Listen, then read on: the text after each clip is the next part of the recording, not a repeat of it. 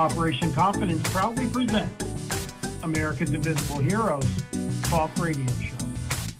Tune in weekly on Sundays from 2 p.m. to 3.30 p.m. Pacific Time with your host, Consuelo Mackey. Co-host, Air Force veteran Matt Davidson. Announcers, Taylor Marcella and Brooke Gadesi. U.S. Army veteran and entertainment segment host, Charles Whitehead. U.S. Army veteran and strategies for host segment host, Dr. Kathy Cash. U.S. Army veteran and Lifeline for Women Veterans segment host, Marva Elena Varela. National Director of Faith Services, Chaplain, and Veterans in Recovery segment host, Anthony Acampora. And U.S. Air Force veteran and Incarcerated to Success segment host, Kevin Lewandowski. For more information or to be a guest on our show, email info at operationconfidence.org. Operation Confidence, America's invisible hero,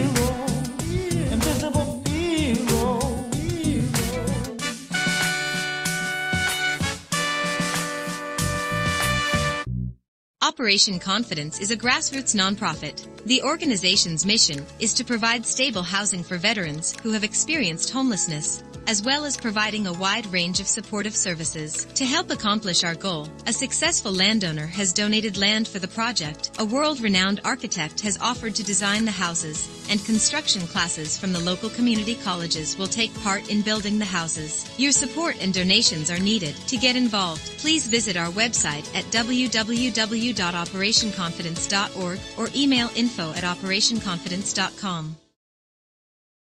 Okay, well, welcome everyone. And thank you for tuning in to Americans Invisible Heroes. Yes, I'm your host, Consuela Mackey, Executive Director of a grassroots nonprofit organization called Operation Confidence. No, I'm not a veteran, but my heart goes out to our American heroes, especially those who are disabled and have experienced homelessness. For those of you who's new to the show, American Invisible Heroes was established to create a platform for our veterans and their families to be able to share their experiences, heartfelt stories, resources, and challenges. Now, I'm going to turn the mic over to our board member and announcer, Taylor Marcella. You review the updated items on your screen. And she will introduce our co-host for today. Take it away, Taylor. Thank you, Connie. So we have U.S. Air Force veteran Matt Davison. He is the board vice president. We have U.S. Army Reserve, veteran Charles Whitehead. He is a co-host. We have U.S. Navy veteran Calvin Poole and his monthly segment, Blinded Veterans, for blinded veterans. And last but not least, we have Anne Montague and her bi-monthly segment, The Rosie's Movement.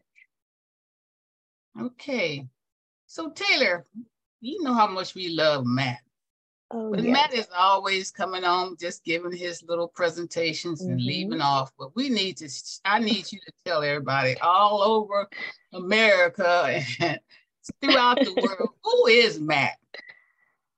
Well, Matt Davidson served six years in the United States Air Force Security Service as an intercept operator, both ground and air, from 1956 to 1962. He's more than a veteran, but also a passionate champion for homeless, displaced, and incarcerated Vietnam veterans. He entered the Air Force straight out of high school, went through basic training at Lackland Air Force Base in San Antonio, Texas. He received technical training at Keesler Air Force Base in Mississippi. After receiving his tech training, Matt spent two years overseas at Misawa Air Force Base and Wakkanai Detachment in Japan, where he served as a ground and intercept radio operator. He then spent his last year of active duty at Otis Air Force Base in Massachusetts. There, he flew coastal surveillance missions and ran their Mars station. Matt is Operation Confidence Board Vice President and has held executive positions with veteran service organizations, and he belongs to five the American Legion, AMVETS, Vietnam, Associates of Vietnam Veterans of America, Cold War Veterans Association, and Freedom Through Vigilance Association. Matt recently released his book, Lost and Found. It's sold at Barnes & Noble and Amazon. His presentation today, he will talk about the night John came to visit. It's a story having to do with his work on behalf of veterans incarcerated. Matt, we are so proud of you. Take it away. Well, before, before he takes it away, yeah, I, I, will show it while he's talking. So I'm going to show this. Well, I want to show it now before he starts. Okay. There it is. That's the cover of his book, ladies and gentlemen. We want everyone to go out Barnes and Nobles and Amazon and purchase it. It's an Mhm. amazing book. Proud of you, Matt. Okay, I want to thank you, uh, Consuela, also uh, Taylor. Thank you very much for the introduction. Mhm. Uh, As Thank you, coordinator of the Incarcerated Veterans Transition Program, I was assigned to serve veterans who are uh, imprisoned at uh, federal prisons and uh, help them for achieving successful reentry into society through employment, housing, healthcare. And then I added one on my own, and that is I wanted to bring in speakers who were who could raise morale and, and make these veterans feel worthwhile and feel good about themselves while they were in prison. And thinking of that, I thought about my old friend John Fer. And this is called the night John came to visit. Although I had been inside federal correctional institutions at Terminal Island many times, it was always during the day. Coming into the institution at night is surreal, kind of like going to a night baseball game. You could see clear across the north yard back to where the men were playing basketball, handball. You could see people moving around in their cells. The chaplain who met us at the front entrance escorted John and I into the chapel where the chairs had already been arranged. A podium and live microphone were placed where they belonged, and veterans incarcerated were already lining up to sign in for tonight's presentation. In the end, 60 veterans would have signed in and taken a seat. It was February 4th, 1967, when Captain John Fer, along with six other airmen, were dispatched in a Douglas EB 66C Sky Warrior over North Vietnam, about 40 miles from the China border in Bac Thai province. The aircraft was hit by two missiles from a mobile tracking station, breaking the aircraft in half. Three of the airmen, including John Fer, were captured. The remains of two others were returned and another was missing. Bleeding from shrapnel wounds and dressed only in shorts and undershirt, John was at the first afraid that the prevailing winds might have taken him to China, from which he would never emerge. Fortunately, that was not the case. 45 minutes after the touchdown, John noticed crowds of people tracking him and waving aged rifles, marched by the militia along paths lined with peasants holding sickles. He came to a building which was the village headman's house, where a picture of Uncle Ho hung. John breathed a sigh of relief, realizing that he had not been blown into China after all. Chants of war criminal and air pirate filled the air. And for three hours, it took until the truck with John's navigator inside pulled up and drove to the Hanoi. It was February and it was cold. An interrogator called the Eagle came into the room where John was waiting. The eagle asked John what his unit was, was called. And John responded with name, rank, and serial number. He was smacked in the face. The eagle asked a second time what John's unit was. Again, John replied with his name, rank, and serial number. Again, he was smacked in the face, only harder this time. After a third attempt by the eagle failed, John was handcuffed with his arms stretched out behind him and strapped in such a way that all circulation was cut off. The eagle left the room and John called out, Okay, I will tell you the name of the unit.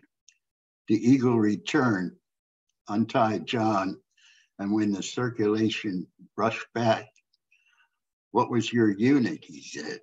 I can't tell you that, John answered. And he was back in the straps again. John later learned that the key to revo- avoiding painful torture was to give false information. But you had to remember what information you gave because the interrogators took notes. B 52 bombing runs from Guam frightened the North Vietnamese captors. They provided some breathing space for John and the other POWs.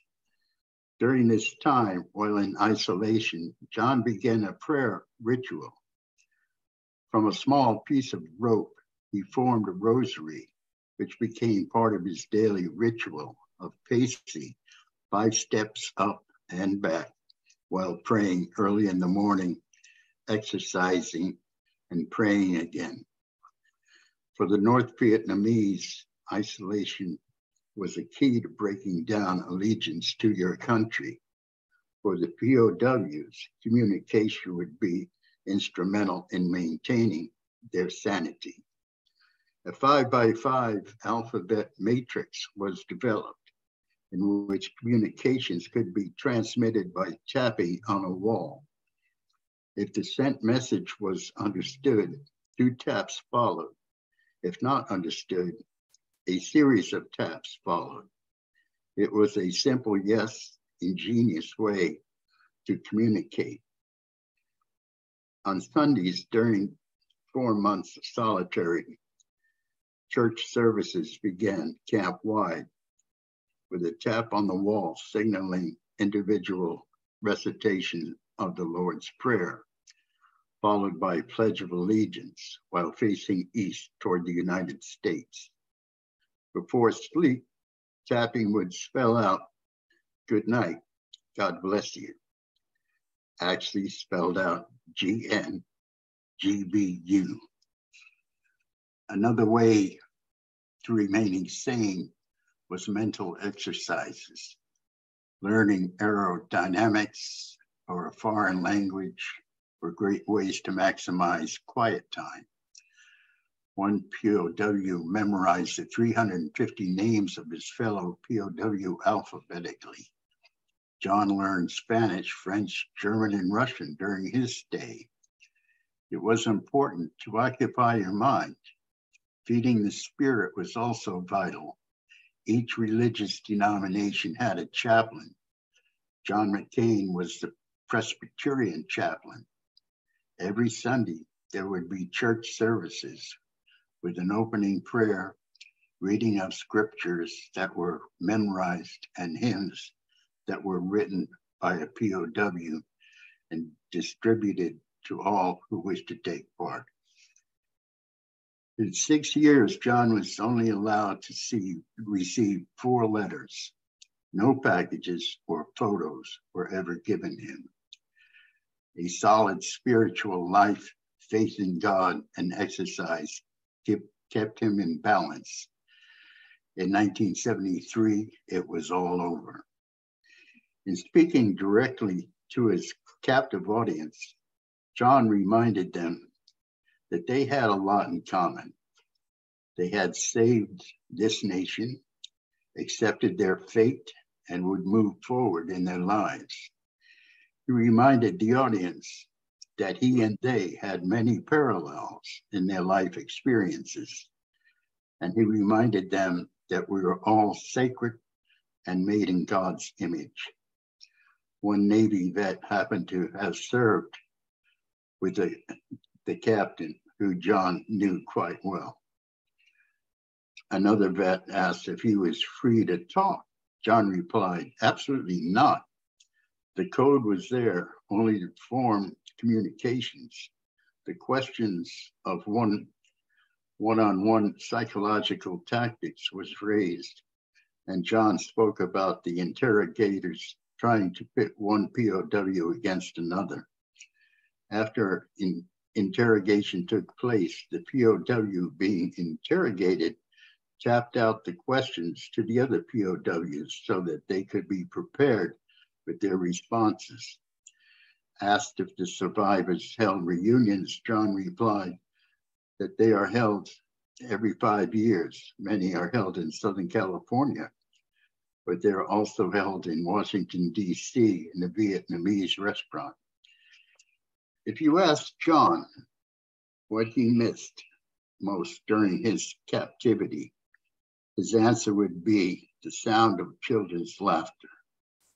It's ironic that John would become an elementary school teacher surrounded by the laughter of children every day. In terms of advice to the veterans incarcerated in attendance, John advised them to assert their own individuality, stay strong in the face of adversity, and find the balance between spiritual and the intellectual in their lives. He urged the men not to get caught up in self pity, but to realize that there are many who are far worse off.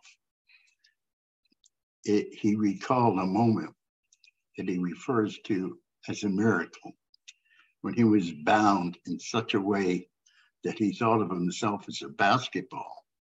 And he remembers a guard picking him up like a basketball and tossing him into the corner of the room. In excruciating pain, John said a prayer unto the Blessed Virgin Mary.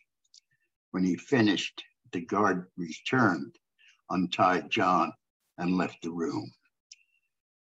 The veterans incarcerated referred to John as a hero, which he quickly dismissed.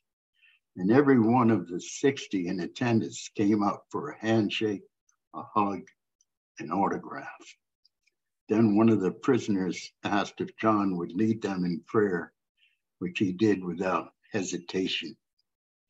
The veterans at FCI Terminal Island will be speaking about the time when John Fer came to visit for a long time to come.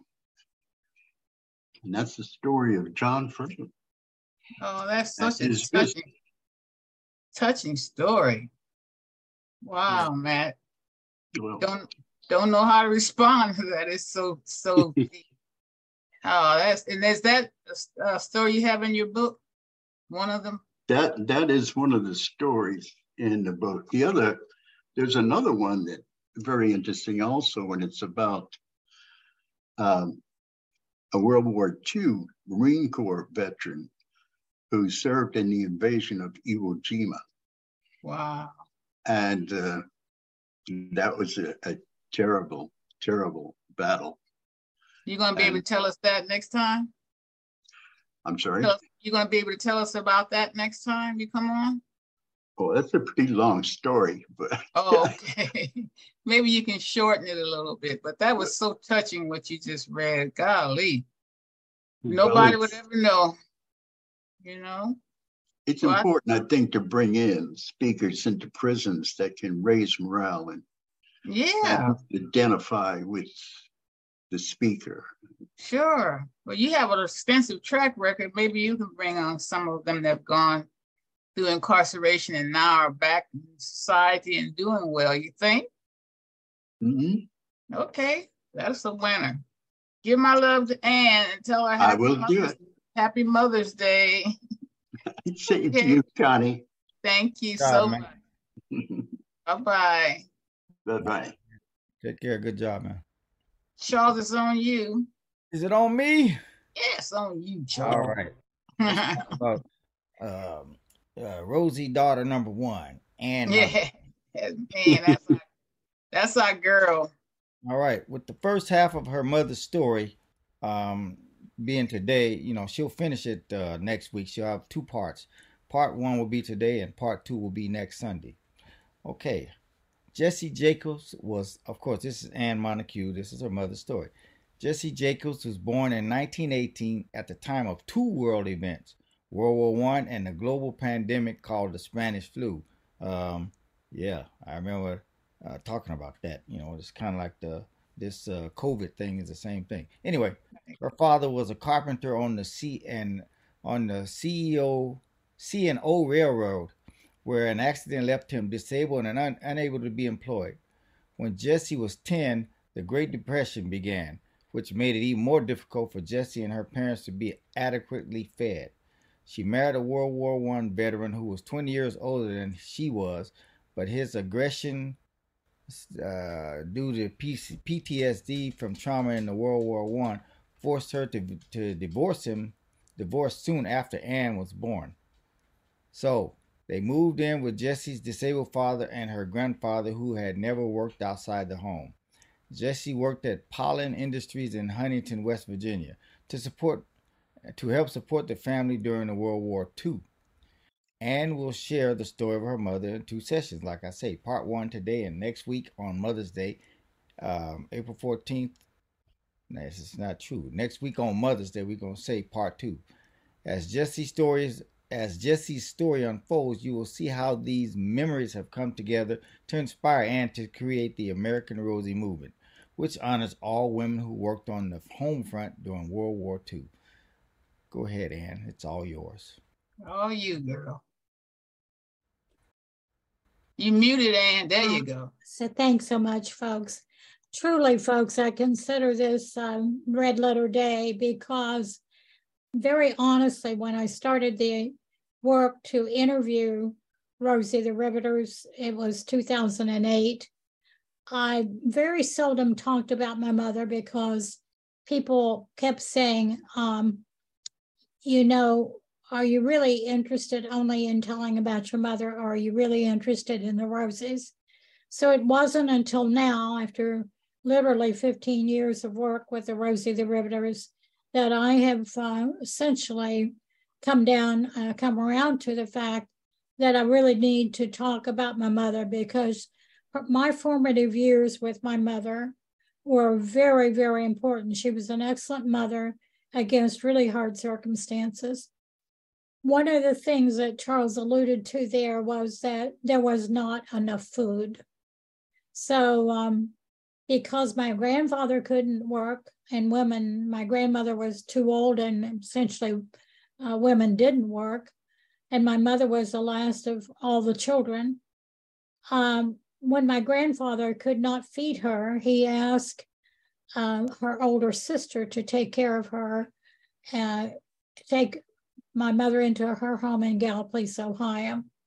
That's where my mother met my father, and uh, they married. And I was born then in 1939. So understand that mother was born uh, at the start of World War II, and I was born then uh, essentially just before World War. Excuse me, my mother was born World War One. I. I was born uh, at the beginning of World War II in Europe. Now, one of the things about my mother that I really feel is important for everybody to know is that she had such pride in uh, serving the country, and she really, really was fascinated by education. So, as a very young child, she would have me repeat uh, to her. It's a, a Abraham Lincoln quote I will study and prepare my chance, and someday I will study and prepare myself, and someday my chance will come. I had no idea how important that would be to me, but here I am now, 84, and launching a new type of social movement that's called the American Rosie Movement. And it's all because my mother was a really good uh, early mother. I want to talk to you about different images that I have of mother there it's not just memories like I've been talking about, but actual memories. Um, realized that my grandfather had to send mother away because he couldn't feed her. But she came back after she left my father, who was aggressive and had been uh, essentially traumatized by World War One. Um, so she then comes back home with my grandparents to live with my grandparents, and instead of there being one less person to feed, there were three more people to feed. My mother, myself, and my sister was born right after we moved in to, with my grandparents. So it was tough times. And of course, the Great Depression came when mother was 10, and West Virginia was not yet through that Great Depression. So the need for food was really important. Um, mother went to work in Polan Industries. She did not wear a uniform. She did not wear um, you know, overalls or a bandana or any of that. And one of my very, very first memories of mother was we would sleep, we slept together in a twin bed. She put me against the wall and she slept on the outside. I don't know how she did, except that she was so skinny. But um, when the alarm would go off in the morning and she had to go to work, she would get up and go to the closet, pick a dress for the day, get her princess slip, put on her princess slip. But before that, of course, she would take off her nightie. And we were, I was very, very shocked as a child to look at her skin and bones. You could see every rib in her uh, chest, and you certainly could see her shoulder bones and even her hip bones. So she'd put on that princess slip, a sickly uh, slip. Then she'd choose a dress that she'd made for the day. She'd ch- choose the one that she was in the mood for. Then she'd turn around and ask me to tell her whether or not her slip was showing. If your slip was showing, that was a, a very shameful thing. and um, then she'd go over to the dressing table and uh, she would start then getting herself to look good. And she really was beautiful by the time she finished. Charles, do you have some pictures there to show mother? I wasn't prepared. Uh, let me see if I can go through. You go ahead and, and pull them up and I'll keep talking, okay? But uh, she had coal black hair and vivid blue eyes. And she would sit down at that dressing table, brush her hair forward, and then brush it back and put it in a bun. And then she'd start applying her makeup, her uh, mascara, and uh, powder from a, a beautiful little box. I can still smell it. Mm-hmm. And um, then she'd put on a bright red lipstick. Her fingernail polish was she put on on the weekends, and she'd let me dab any chips and blow on it. And then um, when her fingernails were dry, she would then dress me for the day. And then we would go out onto the front porch. And that's when she would get down, literally crouch down and look me in the eye and say, You have to be strong. I have to be strong. We have to do what we have to do. And I'll be gone, but I'll be back this evening. Now, sometimes when she came back, she was sick because she was inspecting lenses for uh, gun scopes, per, uh, periscopes, um, binoculars, etc. And so they put her at the end because she had perfect vision and she could check to see flaws that others couldn't see, even with a machine. So that would make her dizzy, and she would come home vomiting. And wow. I never could understand as a child how skinny she was because she was so incredibly malnourished. Um, it, it seemed to me that cruel for her to go to work every day, but she was proud to do it. So she walked down those steps, uh, all dolled up, uh, literally in high heel shoes, go down the steps and open the gate, turn left, and go toward the, the uh, hill that had the factory, which I didn't even see until I was in my 60s. I did never saw that space.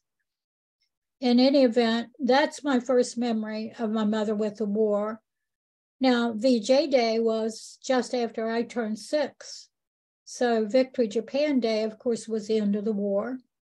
And I remember that day, and I've written a chapter for a book, and someday I need to write a, a book about my mother and my story. Uh, but that Victory Japan Day was a really, really special day where honks, horns were honking and uh, the um, factory whistles were blowing, et cetera, et cetera. Now, mother then remarried when I was eight. She married a person I begged her not to marry. At first, I thought he was very special. He was handsome, he was a lawyer, and he had immaculate clothing. But I began to sense something was wrong, but she did marry him. And it turns out that unfortunately I was right. And um, he he basically didn't speak to me again from from the time I was 10 years old. And uh, he never introduced us to his family. And mother started uh, getting depressed at, really at that time. So Leah and I, my sister Leah, precious, precious person, um, were going to be strong and help her. So we were convinced that if we talked her into going to Marshall University and getting a degree, um, she could get a degree in teaching art and physics. So she was intelligent, and she was very artistic. Um, and we were just about com- to convince her that we didn't need her to, you know, take care of us all day long. She could go to school. When um, she called me into the the uh, dining room one day. The kitchen was right off the dining room, but there were no chairs there. So she called me into the dining room. I knew something was up. Uh, and she said to me, uh, I have something really, really serious, and I want you to be prepared for bad news. And I couldn't imagine what it was. And she said that my sister Leah was diagnosed with terminal cancer and that uh, a hairy birthmark on her neck would probably uh, had metastasized and the cancer was going into her brain and her lungs, etc. Um, it was a, an incredible, incredible shock. And at that point, I realized that mother and I had to go on together, that no matter what, we were basically alone with each other. And I didn't know how in the world I was going to be able to help her, but I knew that I, I needed to basically help her carry the burden. Now, next week, I'm going to tell you about a tragedy that my mother had, and then uh, a very, very important event that happened to be in Japan that involves my mother and then um, how that ad that that he just showed that that Charles just showed uh, essentially is the ad that started the American Rosie movement. That's my grandfather there on the left. If you can see how skinny he was, he was giving up food so that we could eat. That's my sister Leah, uh, still the angel of my life, and me, um, and uh, essentially the the um, neighbor, another neighborhood. And that's the first picture that I have of my mother uh, taking a picture of me. And of course, I still love flowers, so I just love that picture. That's you there, Anne, the bottom yeah. picture? Yeah, that's me as a child. You was a cute little baby girl. No, I, am right here, right? Uh, say uh, it again. I didn't hear you, Charles. the bottom, the last picture. That's her. You, but this is you too. Yeah. yeah, that's her too the biggest girl there is me, and the little girl Oh. is my sister Leah. Oh, so sisters. Yeah. And then that's my grandfather. And the reason I put him in there is he was so really important to me. Realized he was deaf and had missing fingers from a railroad accident. But he kept a garden that was, it was called a victory garden, but he, he built a house on two lots so he could grow food for the family. And by the time I came along, he was uh, almost 80. So for whatever, uh, he and I were really, really close, and people couldn't understand why a toddler, two and a half years old, would be following around a deaf old man when we couldn't talk. Yeah. But I think he's the one who put the love of plants and um, essentially nature. I, I have a very strong love of, of plants and nature. So that I'm going to tell you till today, uh, today and next week, uh, I will be uh, focusing on that picture that Charles showed, where the the the ad that came out in the Charleston, West Virginia newspaper that brought us our very first roses uh, was my mother's picture, and the newspaper um, advertised